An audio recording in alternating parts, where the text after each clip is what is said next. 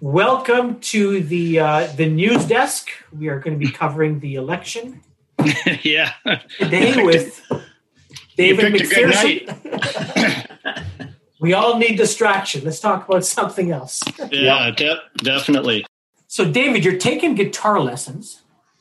Yeah, I had for a while, uh, off and on. I just started them again, kind of midway through the pandemic here. Figured uh, help motivate me a bit. My son takes them, so Ah, try and uh, you know be able to get caught up with him.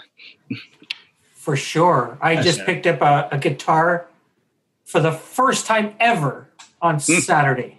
Okay, So, my fingers are hurting right now.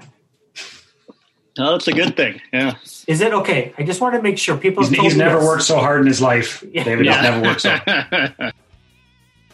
Hi, the following podcast is brought to you by Radical Road Brewery, the best craft beer in the heart of Leslieville.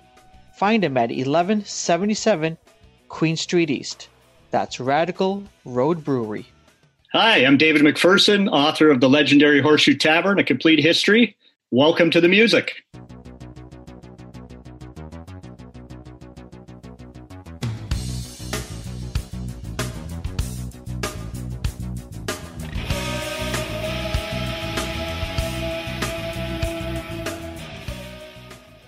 Welcome, welcome, welcome, welcome. Awesome. Glad, glad to have you with us. I know, uh, I know you and I connected on Twitter a while ago, and a couple of years ago, I guess now, probably, um, probably through Bedini, I think. Yeah, and through some of the conversations there. And you know, I've been really excited um, to get you on here so we can have a conversation about you know the book and you know what you're working on as well. Um, really, really excited to have you here. Good. Well, I'm really excited to be here. Thanks for having me, guys. Thanks.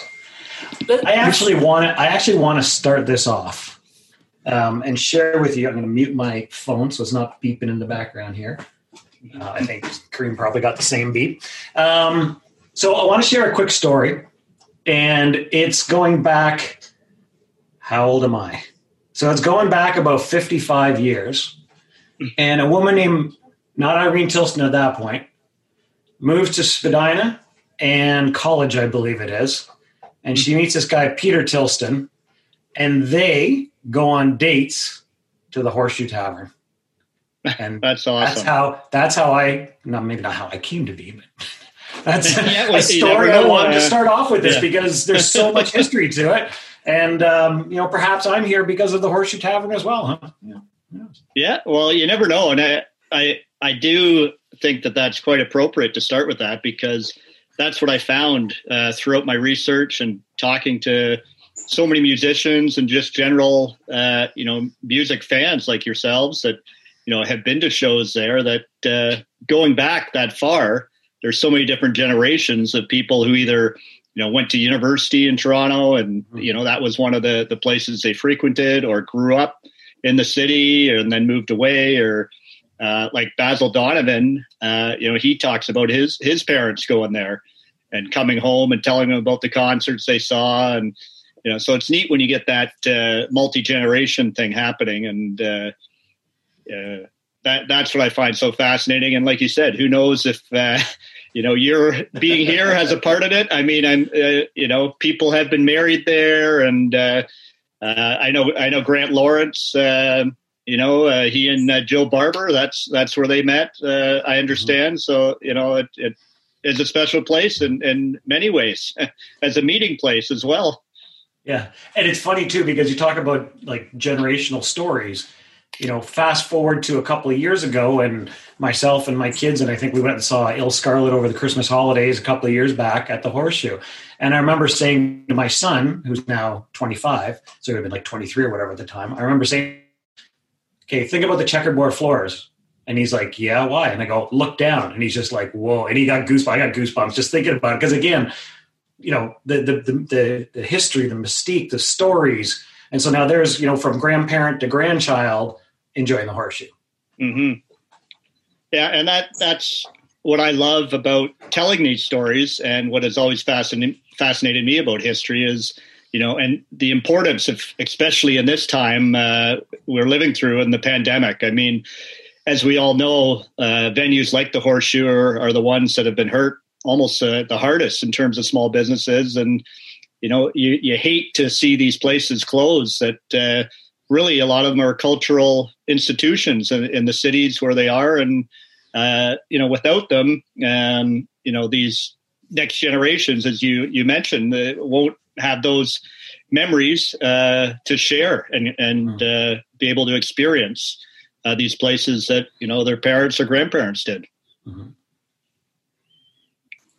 Nice. I didn't know this was going to be a podcast about Greg's family and their their relationship with with the horseshoe uh, with yeah. the horseshoe tavern. Um, Greg, do you happen to, to know what what sort of shows they they saw? Actually, they they they, they said they if they saw shows they don't remember bands. They just more went for drinks, like casual, like a date mm-hmm. or a drink, uh, probably in the front. Well, actually, back then it probably would have been the whole room, the whole room. But anyway, yeah, no, they would go for just a couple of drinks and either to start before dinner or whatever. Yeah.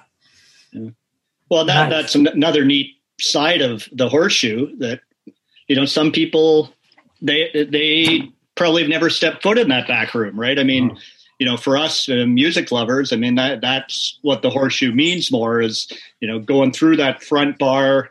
You know, maybe you'll stop there or mingle there before the show, have a drink, but it's getting to that back room and uh, you know watching a great live performance. But there is lots of people that uh, you know it's more a watering hole or a, yeah, a meeting a local, spot, yeah. a, a, local uh, for them, a, a, place to go after work, or like your parents, like you said, they maybe stopped in there for a drink because they lived in the neighborhood and you know, then went on somewhere else. But.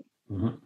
It was it was interesting uh, seeing some of the photos in the book and the description of the venue, and I'm like, uh, again, I was telling Greg earlier, you know, I uh, I haven't been to many shows in, in smaller venues. I've been to uh, two in the past, you know, pre-COVID in the past year before that. And I remember sort of, you know, you got to squeeze through the bar area almost to get to oh, oh god there's some space here yeah. in the back.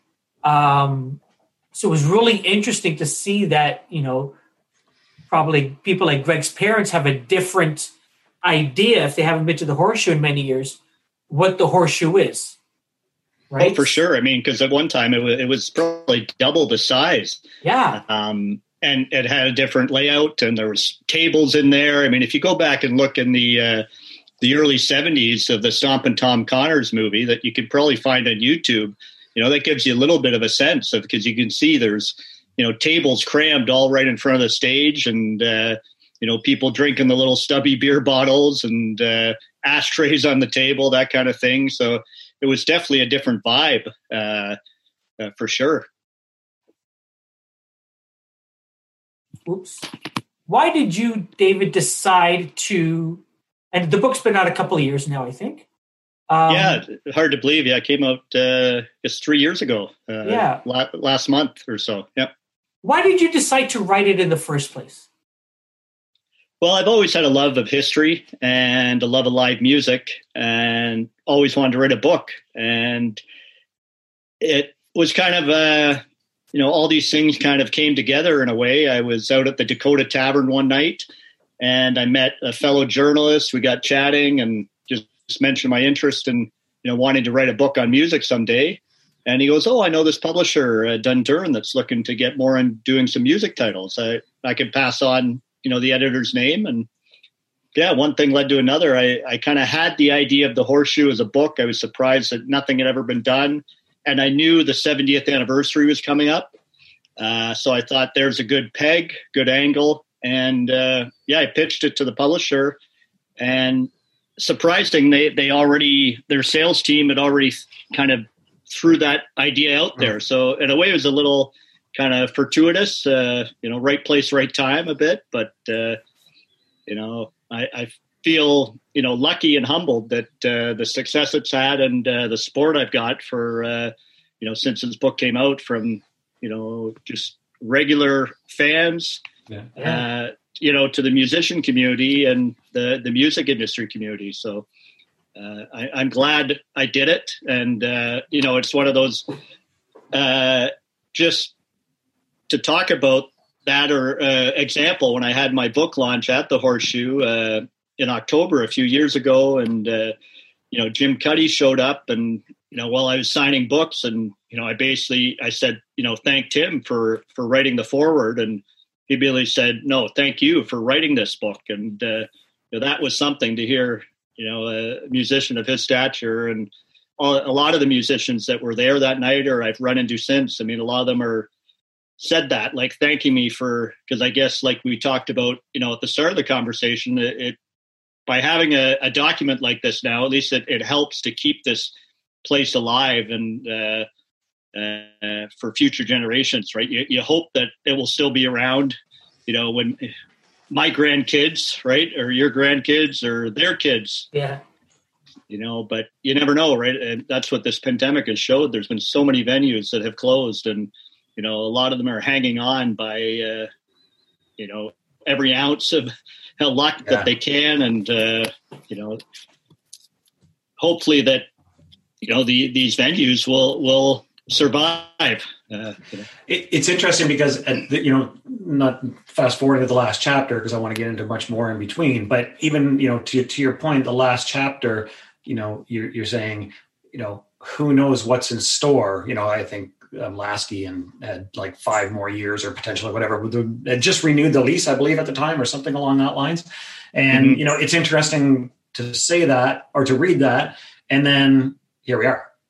We're in this middle of this pandemic. So yeah, um, yeah, yeah, and like no one could, could have, yeah, no one could have fathomed and what this would do. And as we all know, the you know live music is probably one of the last things that will be able to come back whenever this uh, and back the way we kind of like to enjoy it, right? Uh, with with larger crowds and that, it, it still is going to be quite a while. So,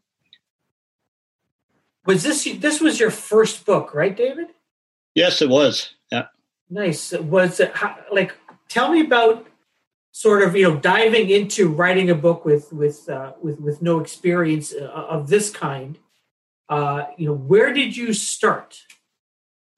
Yeah, it was it was a little overwhelming at first. I uh, I think once I signed the contract and I, I met with the uh, with Jeff uh, Cohen and Craig at the Horseshoe. Uh, you know, we had lunch at the Rivoli one day because I wanted to make sure they were on board and understood, you know, my approach. And from there, it was, uh, you know, once they were they had bought in, uh, you know, they kind of suggested some people I, I should talk to and, and they started hooking me up with the, those people. And so i kind of started I, I, I had to put together a, a proposal that kind of had a, a chronological here's what the book's going to look like. Uh, so having that outline certainly helped.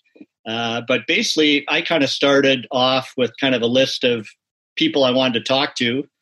And then it was one of those things uh, you know i've been a journalist for over 20 25 years and uh, you know, what do you do as a journalist? You you ask, try and ask great questions, and uh, as I interviewed people and asked different uh, questions, uh, you know, it led to more interviews and more. Oh, you should talk to this person, or you know, have you have you thought about talking to them, or have you looked down this uh, this angle or that? So, you know, I really focused on the research and the interviews and what I told people that uh, I, am a great procrastinator, and uh, I think that helped for a while. That I was just like, oh, I'll just keep doing interviews. I'll just, you know, then I don't have to write this thing, right? Uh, so it kind of kept that at bay. But that's where, you know, finally my wife, my wife was like, you know, you you better uh, start writing this thing. Uh, you know, have you started writing your book yet? Kind of thing. And oh no, I got I got one more interview to do. So.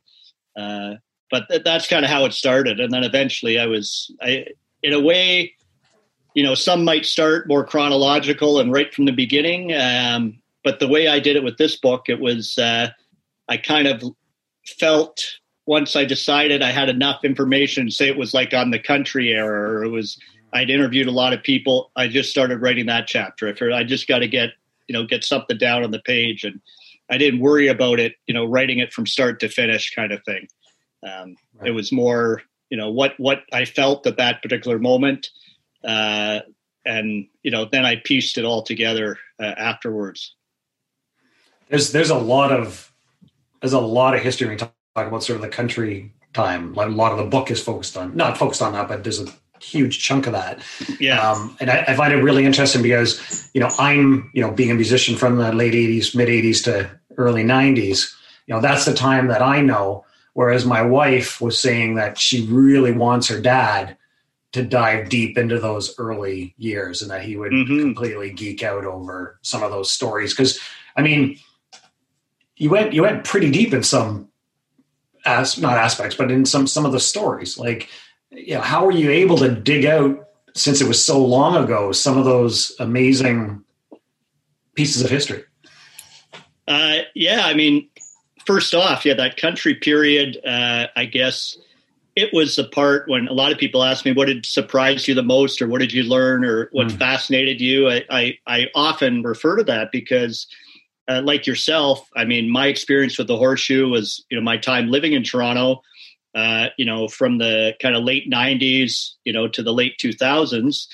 And that was kind of the horseshoe I knew, plus, you know, what I'd heard a bit before, but I didn't know a lot about the the whole beginnings and the whole country uh, origins of it. So, really, to get there, it was again digging out those sources. So, you know, starting with uh, uh, the original owner, uh, his daughter, uh, his grandson, you know, who had some of those memories, and then going back into archives of the Globe and Mail, Toronto Star, uh, you know, City of Toronto archives, and and then, like I said, it, it basically I might have talked to one person.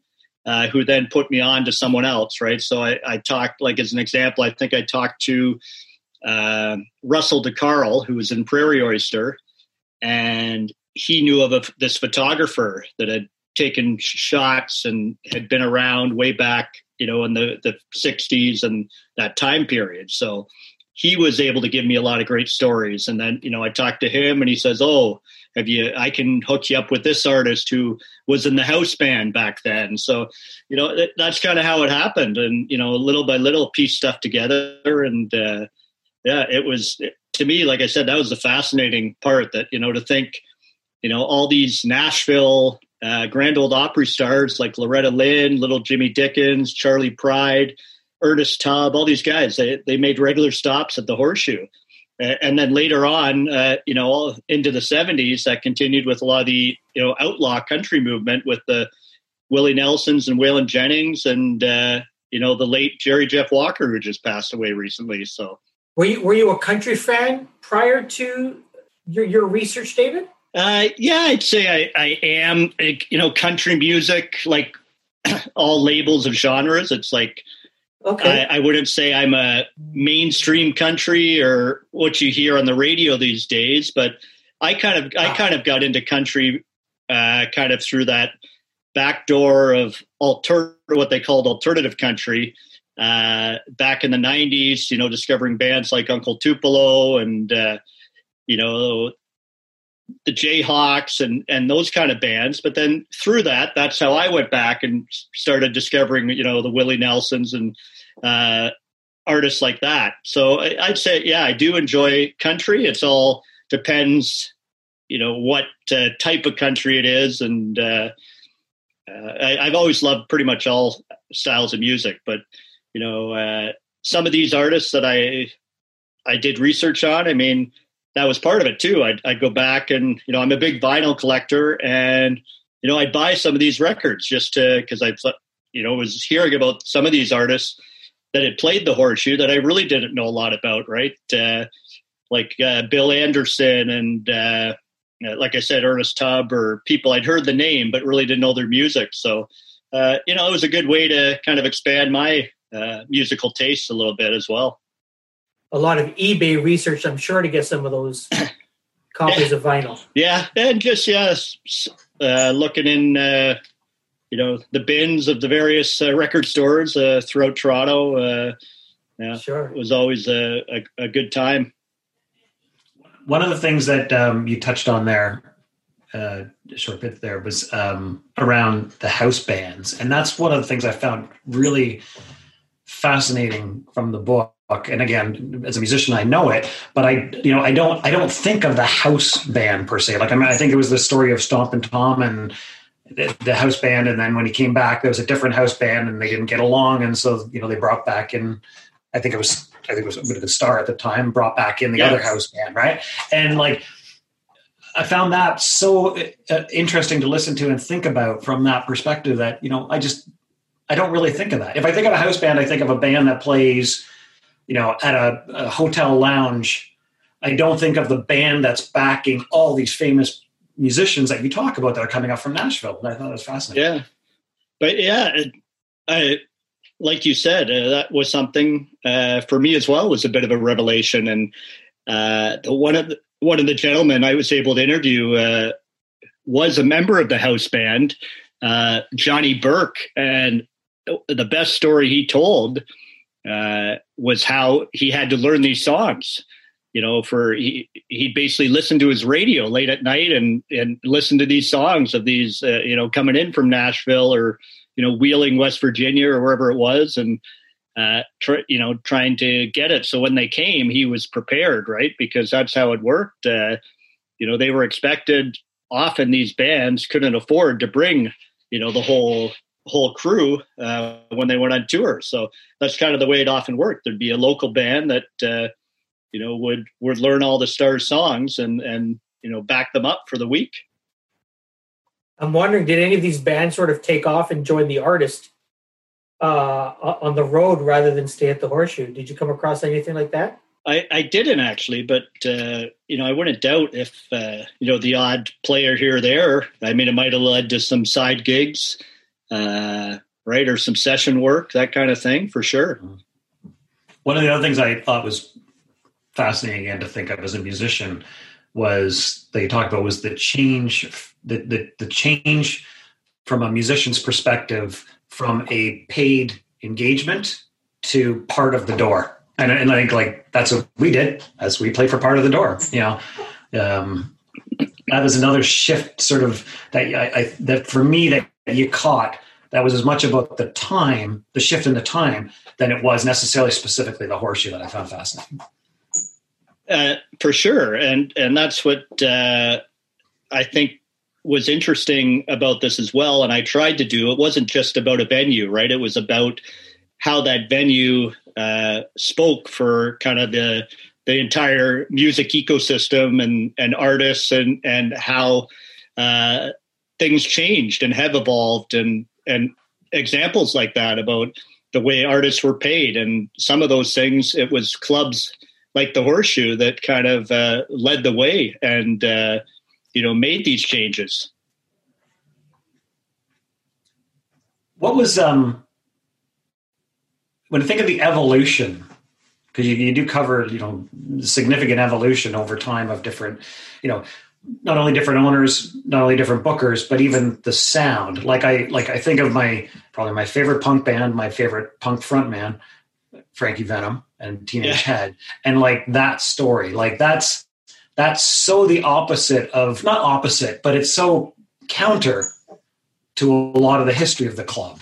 Mm-hmm. Um, like how did how did you find that in terms of like you know just having to sort of it was almost almost jump around in those genres if that makes sense mm-hmm. well i guess that was the neat thing that uh, the horseshoe tavern unlike some clubs yeah. uh, you know, it has evolved and has pretty much seen every every style of music in there, right? As as you mentioned, it's gone from country to punk uh, to blues to you know the singer songwriter. Uh, you know, it's even had reggae in there. Or, you know, it's it, it you can't really pigeonhole it to one genre, even though you know probably in more recent years it's become known for kind of alternative rock or alt country or some you know that kind of thing. But you know, overall, uh, I wanted to try and capture that uh, in the in the book, and I I think that is a challenge with writing a book like this. There's always m- many more stories that could be told, and uh, you know, I'm sure, like you referenced the early part, uh, that was. Uh, partly due to the interviews I was able to conduct and the time period and what fascinated me, I guess, too, that I thought uh, readers would find fascinating. But uh, you know, there would be lots more probably now that I, I, could even tell from you know the the 90s 2000s on uh, even since Yeah. this book has come out right i mean since it's been published three years ago i mean so many people have said oh did you you know what about this story or did you hear about this and i, I think that's the challenge with something like this and uh, i joked uh, you know throughout uh, my promotion of this book is uh, you know the the title is a bit of a misnomer that it's a legendary horseshoe tavern a complete history because you know there's no such thing as a complete history Yeah. yeah, there, there's a lot of stories for sure uh, to be told. Uh, a couple of things I want to bring up. Uh, you'll you'll realize, David, after you hang up with us, that we're not professional interviewers. We tend to jump around Yeah. all over the place. But uh, you know, we were talking earlier about uh, backing bands, and uh, I heard a story recently. Uh, Conan O'Brien was uh, was speaking with uh, Bruce Springsteen, who uh, who just came out with with a new album. I haven't heard it yet, but I've heard glowing reviews hmm uh, about it. Some of his best work, I've been told. But um, Conan was talking about he Conan had a house band called the Max Weinberg Seven, Mm. uh, and we we know Max Weinberg being uh, the drummer uh, for the E Street Band, which is um, uh, Bruce Springsteen's uh, band. And uh, Conan was telling these stories on on how Bruce Springsteen used to call up Conan and go, "Hey, I'm going on tour. Is it okay if I borrow Max from you?" Yeah. And Conan's going, "You're the boss. He's your drummer. I'm borrowing him for my house band. You know, this little gig here that this little TV show that nobody watches. You can have him. He's your Yeah. drummer. Just when you're done, let me know, and I'll ask Max if he wants to join us." So that's interesting about uh, how we think of uh, of uh, of house bands these days. hmm well, Um, well, and Max, uh, I believe, played played the horseshoe uh, a couple years ago. Uh, Nice. Probably blew the roof off of that. That guy drums harder than anyone I know. yeah. He really goes after it. But I wanted to ask you, David, you know, because, you know, obviously I, I don't want to sort of brush it under the table. You know, we, we are still in, in some form of, uh, of lockdown. And, you know, you talked about places like the Horseshoe being, um, you know, one of the places in Toronto specifically because it's a venue, but generally because it's a venue, it's a bar that relies on people coming inside hmm and spending money inside. Um, I'm wondering if you've heard any sort of you know stories from the Horseshoe or other- other venues uh, across Toronto on how they're doing, how they're adapting, um, or anything like that.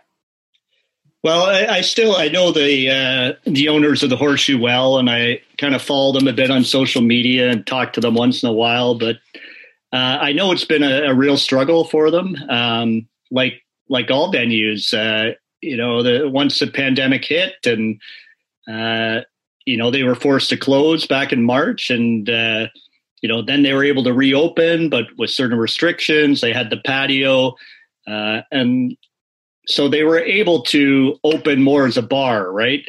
Uh, with the patio, they looked at trying to bring in some food to uh, supplement.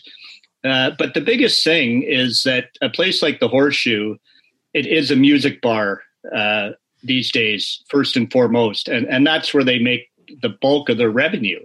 So the fact that even if they're able to open the front bar, able to have you know the the sales they get from that versus you know a night with a concert and all the uh, you know the revenue you know from the show it, it can't even come close to comparing. I mean it's only maybe 30% uh, and they still have staff to pay and everything else. And i know there was an article uh, in the globe uh, just today or yesterday talking about how these clubs when they do come back uh, they're going to have to pay you know higher insurance rates Oh, to, insurance rates I hear are going to go through the roof. they're like so the, these are places that already their margins were pretty slim to begin with and to suddenly have all these other uh, things happen I, I know the horseshoe uh, the city of toronto uh, during this pandemic uh, there was some uh, legislation passed that gave them a break on their uh, taxes Uh, and I remember seeing uh, Jeff from the Horseshoe post something and say that was like a savior for us. That kind of bought us some more time, basically, right? But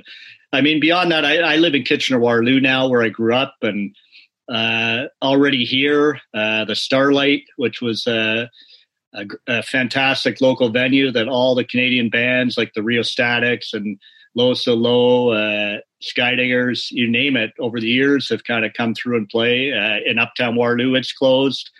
Uh, a newer venue that was in downtown Kitchener, the Rhapsody Barrel Bar, closed. Uh, you know, right now I'm working on a story uh, for Amplify, which is the National Music Center's uh, kind of online magazine about uh, Logan's Pub out in Victoria that just closed, you know, last week. And I mean, I think you know it's not going to end uh, the list of these venues that by the time this pandemic is over uh, unfortunately there's going to be more you know casualties. I hate to say that use that word but you know that that's what's going to happen. Uh, i mean even the ones that are able to you know try new things and be nimble and adapt i, I think there's just so much stacked against them uh, that it'll be hard for some of these places to to get through this it's interesting because there's um, a one of Durham's favorite bars, the Tartan in Oshawa, and it just closed. My my kids and oh. the former owners went there um, on Sunday for our last beer. And I was talking because my, my son was lamenting the fact that my, well, both my kids, my son and my daughter, both lamenting the fact that the Tartan was going to close and uh, or was closing. And well, the discussion we had, and I don't know. I mean, I, I'm, I'm hoping to look at the positives as, as positive as you can out of it, which is, you know, once we get to the other side of this, is there going to be an opportunity for young people to like a renaissance or create new out of some of these existing places i don't know I, would yeah. I'd like to think you know we've seen we've seen sort of turnover in in the past and generational so i don't yeah. know I, yeah I, the optimist in me I, would like to hope that there is uh, uh, my my fear is that some of these iconic places, uh, mm. you know, like the Troubadour in L.A., or you know, that you just hope those places don't uh, end up going under, and uh, you really because of the value of the property there, and you know, it's like some people come in and you know want to redevelop it as something else. Uh, but but hopefully, you think when we come out of this, eventually there there will be renewed hope There'll be definitely a lot of musicians with new music to promote and share. And uh, I think there's going to be a real desire uh, for from all of us, right, to yeah. hear live music again. So hopefully these places will still be around, uh, and maybe some new ones will will come will will develop as well. Yeah, and I, it's it's interesting you say that because I think of you know even cover it in the book in terms of the cost or not the cost but the value of the property where the horseshoe is right now. I guess mm-hmm. I, if if I think back to sort of you know the the the renaissances and the, the not, not even pre gentrification of certain areas like you know the big bop could only be the big bop because at that time it wasn't a great area, right? Mm-hmm. You know um, amount of the amount of bars along that strip along the horseshoe that you know really need to many that are gone i think of um, the bamboo mm-hmm. right like that was iconic um, so yeah. yeah. i guess i guess unfortunately unfortunately we may not keep the venues but i'm hoping the spirit and the entrepreneurial spirit will be there for younger people maybe just in different areas i don't know yeah, that, that's my hope as well. I, I really I think that music uh, is something we all need. It's something that helps heal, and I think that's something this pandemic has shown. I mean, mm-hmm. you know, all these streamed shows and things that uh, artists have done. It, it's definitely not the same, but uh, the fact so many people have tuned in and realized, you know, they need that uh, during these times. Uh, like you said, when we come out of this, I think you know there will be some some more of these young entrepreneurs uh, that and I think the whole business model probably will need to be uh, you know examined and maybe the club as it's run today uh, a live music venue may not work there might be other models that uh, you know, might have to be looked at. But uh, yeah. so I'm optimistic for the future for sure. You nailed it on the head there, David. Um, I, I, know we're, we're talking on election Tuesday. Yeah. Um, I'm not going to make any political uh, prognostications now, but I think you know there's a couple of things that are against Greg, uh, you and I, and David, you as well, being able to go see uh, live music in these small venues in Toronto. Uh, number one, the taxes on the overpriced or overvalued real estate in Toronto mm-hmm. uh, is going to make sure, unfortunately, that there's going to be little to no venues uh, left. You know, there, you know, I don't know whether an indie band is going to want to play in a, in a library room, um, or, or will they be able to afford to play, um, you know, larger venues, right? Uh, and, and, then you've got artists over the past six, seven, eight months figuring out ways of performing via live stream, uh, engaging with their fan base over social uh, and things like Bandcamp and CD Baby, you know, helping out artists. Uh, and, and, then you've got, uh, you know, the ability to to collect, you know, whether it's donations or fees or, or sort of uh, online tickets through places like Twitch. Mm-hmm. Um, you know, I, I, think in Toronto specifically, I think things are going to change. And, you know, I'm not saying that, you know, as soon as things open up after the pandemic, that there'll be no more live music because everything's going to be closed down regardless. But I think we're seeing a change. And this pandemic is sort of forcing artists, forcing venues, unfortunately, to make sort of hard hard decisions and, and, and hard choices. Um, I hope you're wrong. Yeah, not, I hope you're wrong. Not necessarily. Yeah. Yes, I hope I'm Debbie, wrong as well. Debbie Downer. Wow. Yeah. David's got a gun now. He's all bummed out. yeah. No, but uh, I think uh, one of the to to one of your uh, it is about being nimble. I think that's one thing that this pandemic has taught all of us. It doesn't matter if we're the arts uh, or what sector or what uh, industry we're involved in, but specifically to live music and the people have had to adapt and realize, hey, I, I if I'm an, a musician, I, am normally on the road 200 days a year. You know, I, I, I can't, you know, I, I, I can't tour anymore. What am I going to do? Well, let's give this live streaming a try. Uh, and like you said, the, the fans, I think that's one of the things that uh, has been a real silver lining here that musicians, eh, you know, you don't have to be the Taylor Swift, uh, you know, or the Shawn Mendes. Uh, those people are always going to have, you know, the super fans, but you know, these smaller bands, smaller artists, singer songwriters, they've realized now over the years they've built up such a following of fans. And during this time, like you said, whether it's through Bandcamp and uh, or whether it's uh, you know through them online, just putting out a call, uh, you know, to donate some money through you know some kind of uh, uh, campaign. Uh, it, it's amazing. That's what I've heard in artists I've talked to to to see that these fans have really come to the table and supported them, and so yeah. so that's a real positive, I think, for sure. Greg talked earlier on about being a did you see recovering musician, Greg, or former musician? Recovering. recovering, recovering musician. Uh, he won't tell you that uh, they came up at the same time as the Tragically Hip, managed by uh, the uh, the legendary Jake Gold. Mm-hmm. Uh, so I, I, will say that. Uh, but I know Greg, you guys were based out of Oshawa, and you you did say you know you bought buses over. I remember you telling me. Um, did you did you guys ever play the Horseshoe? back in the day? No, no, we never ended up playing the horseshoe. It's funny because Jeff, our singer for our band, his mom knew Kenny and X-Ray well.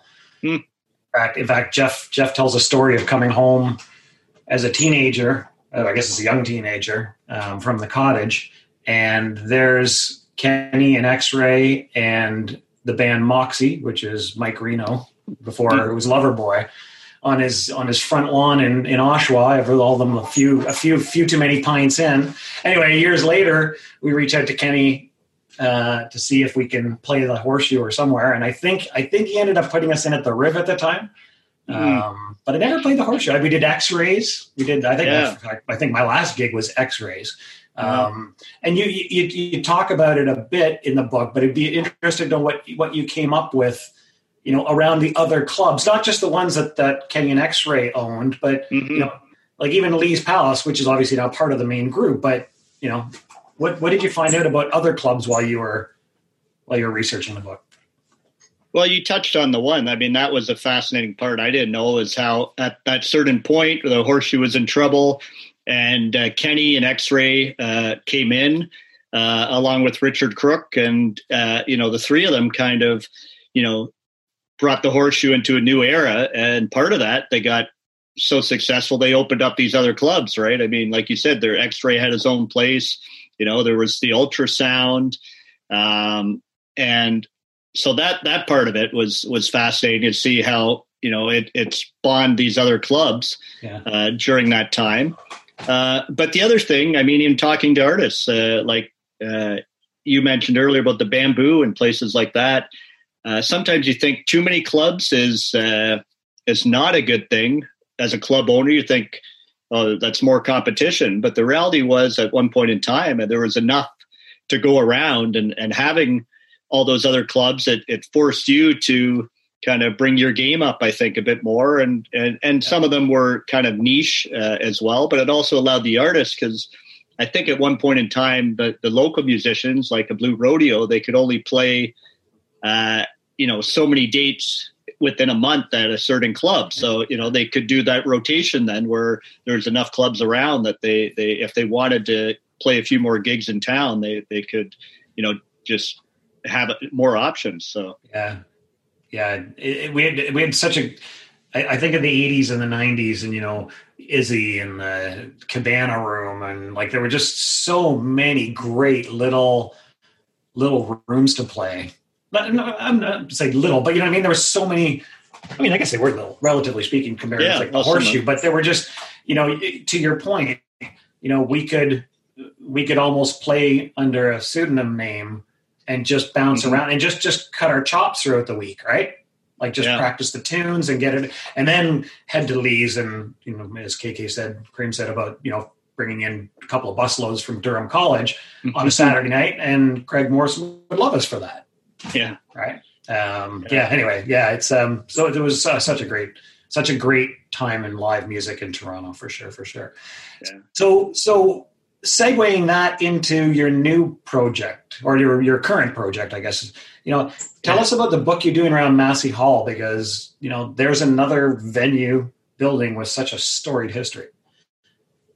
Yeah, well, I guess after this book came out, uh, and I thought, hey, you know, I guess I can do this. I, I wrote a book. Uh, I, I, thought, what next? And you know, again, I thought, well, I how can I be the one to write this? I, am sure I'm not the first one in the you know, that's proposed a book in Massey Hall. And uh, surprisingly, well, well before the horseshoe and book and all this came about, I mean, many years ago when I first thought of writing a book, Massey Hall was the first place I thought of. And at the time, I, I discovered there was a book that had already been written uh, to coincide with its centennial. Uh, back in 1995. So I kind of pushed it aside, right? This was late 90s probably. And I thought, well, that's too soon for another book. Uh, but you know, flash ahead this many years and after this book, and I thought, why not? Pitched it again to the publisher. Uh, they thought it was a good idea, and again, another place where I have a lot of special memories, uh, especially going to see a lot of shows with my dad. Uh, you know, in the last uh, decade and a half or so. Are you still with? Oh, he's gone. Oh, he's come back. David, you with us? Yeah, now I am. I don't know what happened there, but okay. Yeah. Greg Greg was yeah. asking what you thought of the uh, the hockey game last. No, he wasn't. I don't know. Um, no, but you were you were you were talking a bit about you know the the, the research and the history of of of Massey Hall and um, yeah, it's it's uh, you know I mean I've seen so many shows there over the years and it's just like just you know uh, anyway, I'm, I'm really looking forward to the book, to that book as well, because, you know, I can only imagine where you're going to go with it. because you've got so, so much yeah. to go with. Yeah, well, that that again is a challenge. Is you know, as a writer, you're always faced with that, uh, especially when dealing with history. There, those are the choices you have to make: what to include, what to not include, and uh, what to focus on. But uh, you know, I, I've luckily this pandemic has given me a bit more time to to spend with it. I mean, originally the book was going to come out uh, this fall, uh, was the initial publication date. But uh, I mean, as it stands right now, Massey Hall probably won't open till sometime next fall. So uh, that's what we're planning to try and coincide with the the reopening of the the re- revitalized uh, Massey. And so you know, I, am working away. I'm kind of in the editing phase right now, and uh, you know, then I'll be kind of finalizing the photos, and yeah, it's it's it's exciting. It's uh, and I, I can't wait till uh, the hall reopens. I mean, they just earlier this week, uh,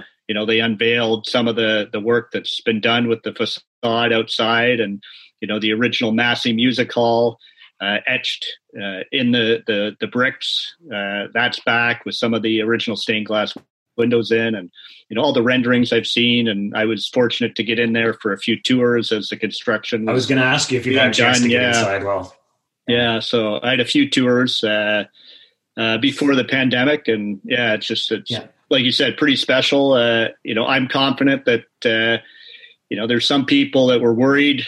You know, it's such a reverential place, and uh, that they're going to mess with that. But everything I've seen, it's really about taking uh, you know the history of the place and all the the elements people love and just you know modernizing it and bringing it to a new level and then adding a lot of amenities that really were lacking and needed uh, right uh, in the 21st century yeah yeah so david sure. as you know we, we've got uh, about 10 minutes with you um, I'm, I'm interested in, in, in this i wanted to actually before i get to that I, in your book, you talked about the horseshoe. There was a point in time, I don't know if it was the 70s.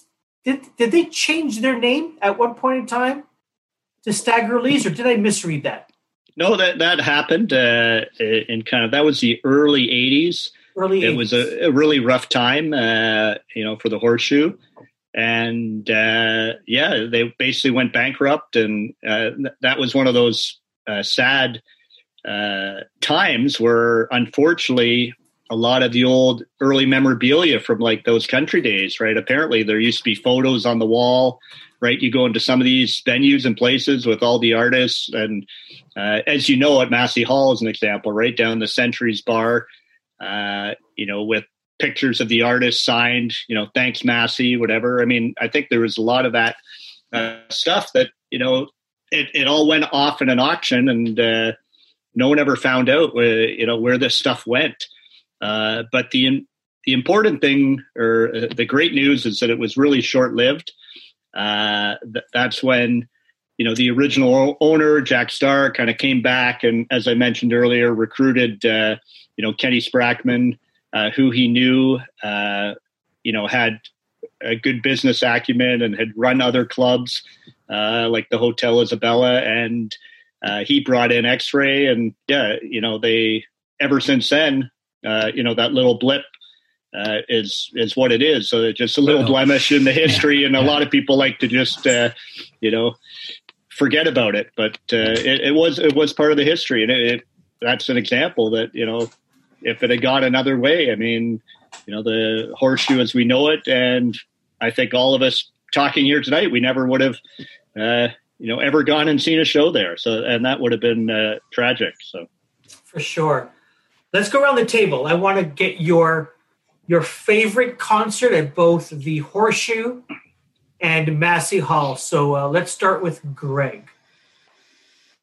My favorite concert, probably Massey Hall, would have been my first time there.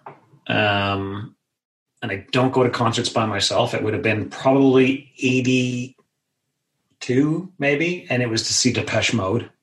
All right. And that was, I got goosebumps. Uh, keyboardist, so you got to give me that. Yeah. Um, favorite show at the at the shoe. Wow. Uh,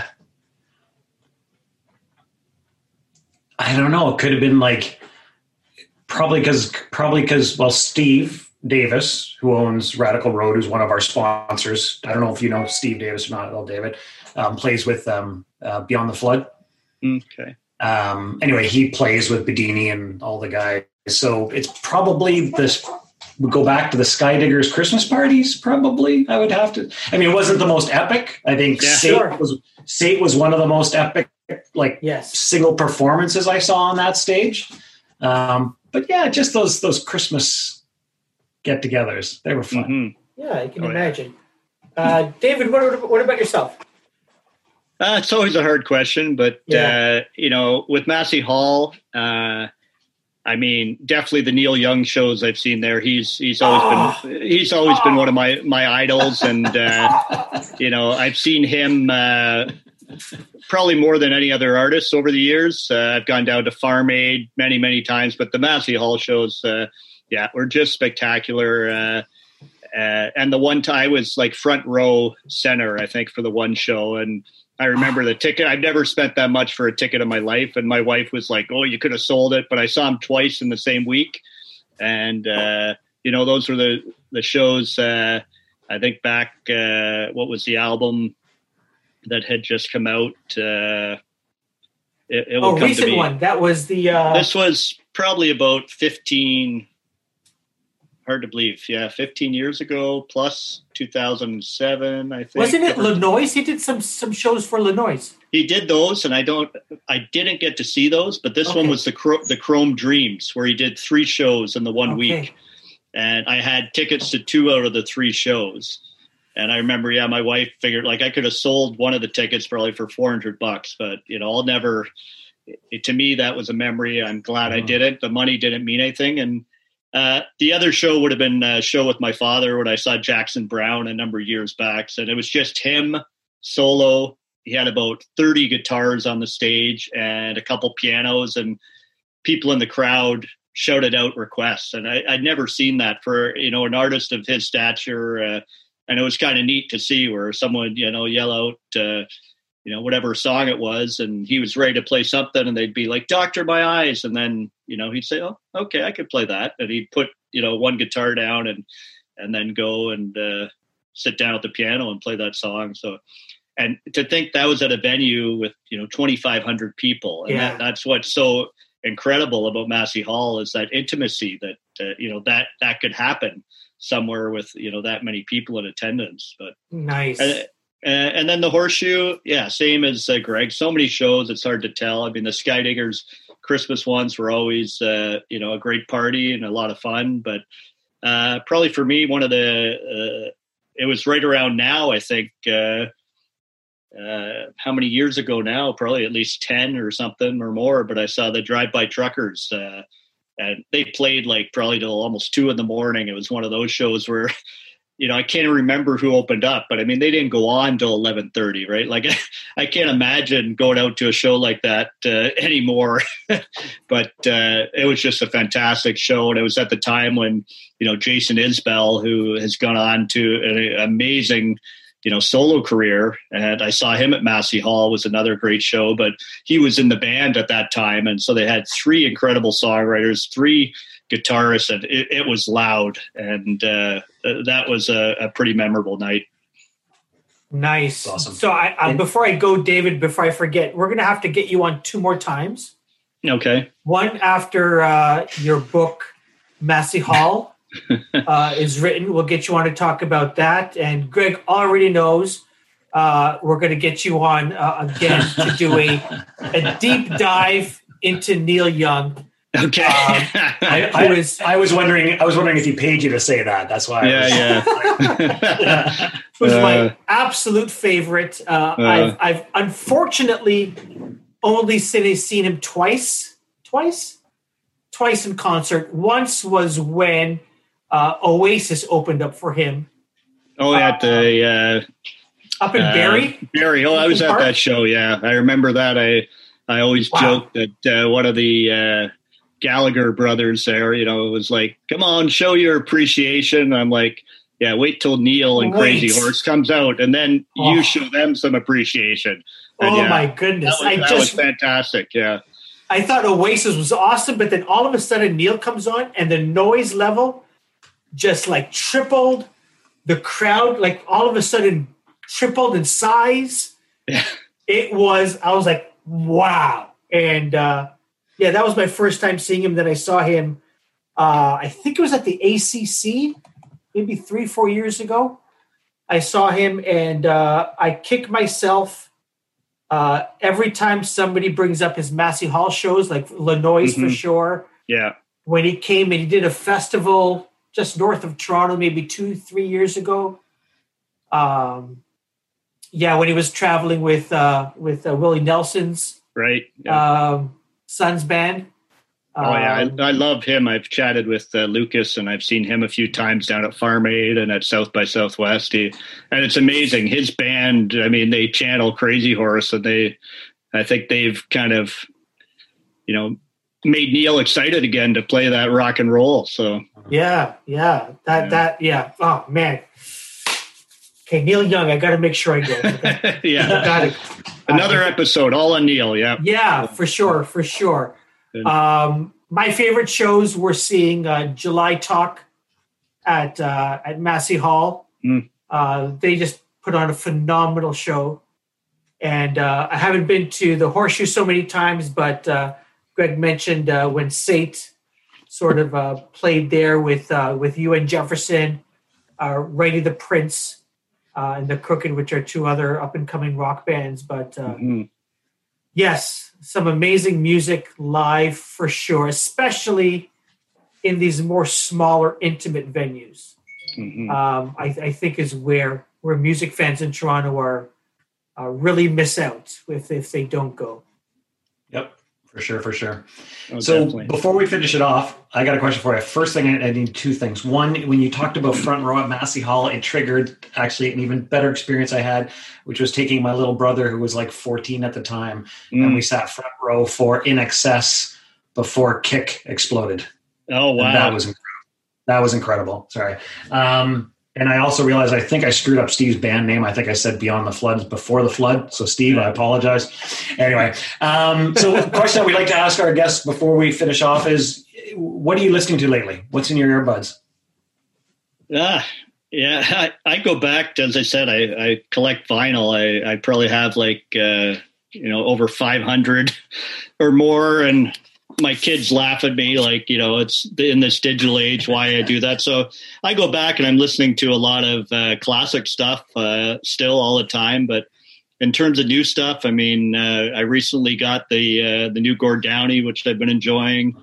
Um, and beyond that, I, I'm trying to think. Uh, you know, there's just so much great new music all the time. Uh,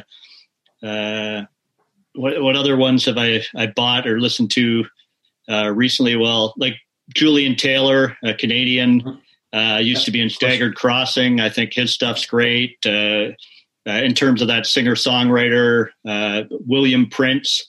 Uh, I think his album that came out earlier this year is fantastic.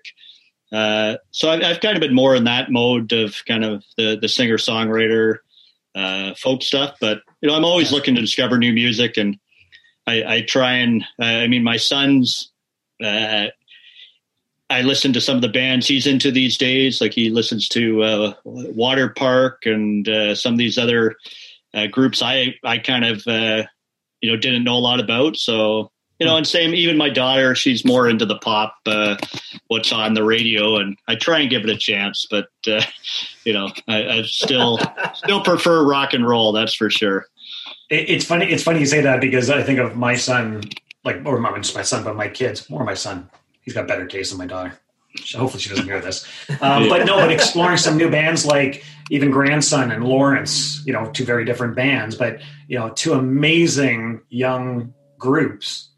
Um, so it is. It's awesome to to start learning from our kids and Mhm. experiencing those different bands as well. Yeah. Well, yeah, I mean, and I think of it that that's how I kind of get into some of the Neil Young. I mean, I I I picked up my dad's copy of And you know Jimmy Buffett, uh, who I'm a big fan of. Uh, you know, same thing. My dad had his records, and uh, so it's neat when you you see that kind of.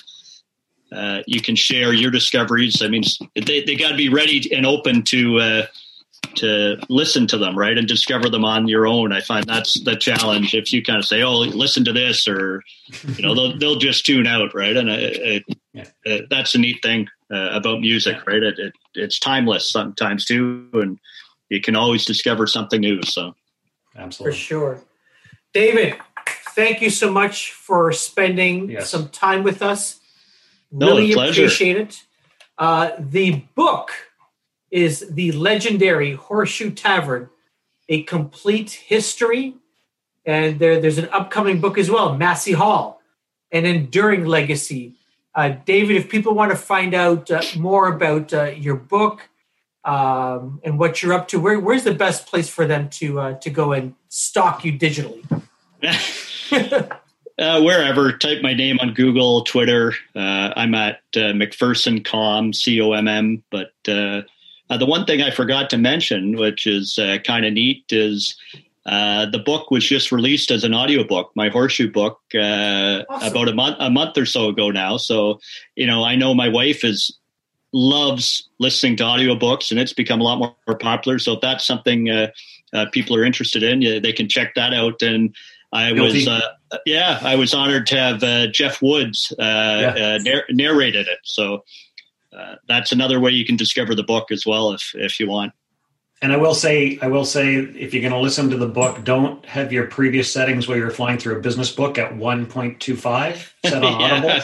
because we're listening to it and my wife's like i just can't stand this narrator like i i don't know if i can handle it because we're driving up to the cottage last weekend listening yeah. to it and uh, and she goes, "Do you have your settings set to one to a faster speed?" And I look and go, "Oh yeah." I slow it down. She goes, "Okay, that's that's Jeff Woods. Okay, yeah, Just, that's more like that's Jeff more Woods like on helium."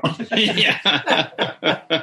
anyway, uh, awesome. Well, awesome. it's a pleasure pleasure to have you on. Like a really like uh, you know wanting to have you on for a while, and and so glad you joined us. So appreciate your your time and your thoughts and your your experiences and your stories. No problem. It was a great conversation. I really enjoyed it. So thanks again. Thanks so much, David. Take Thanks care. Lot, David. Appreciate it. All right. You too. Have a good night, guys.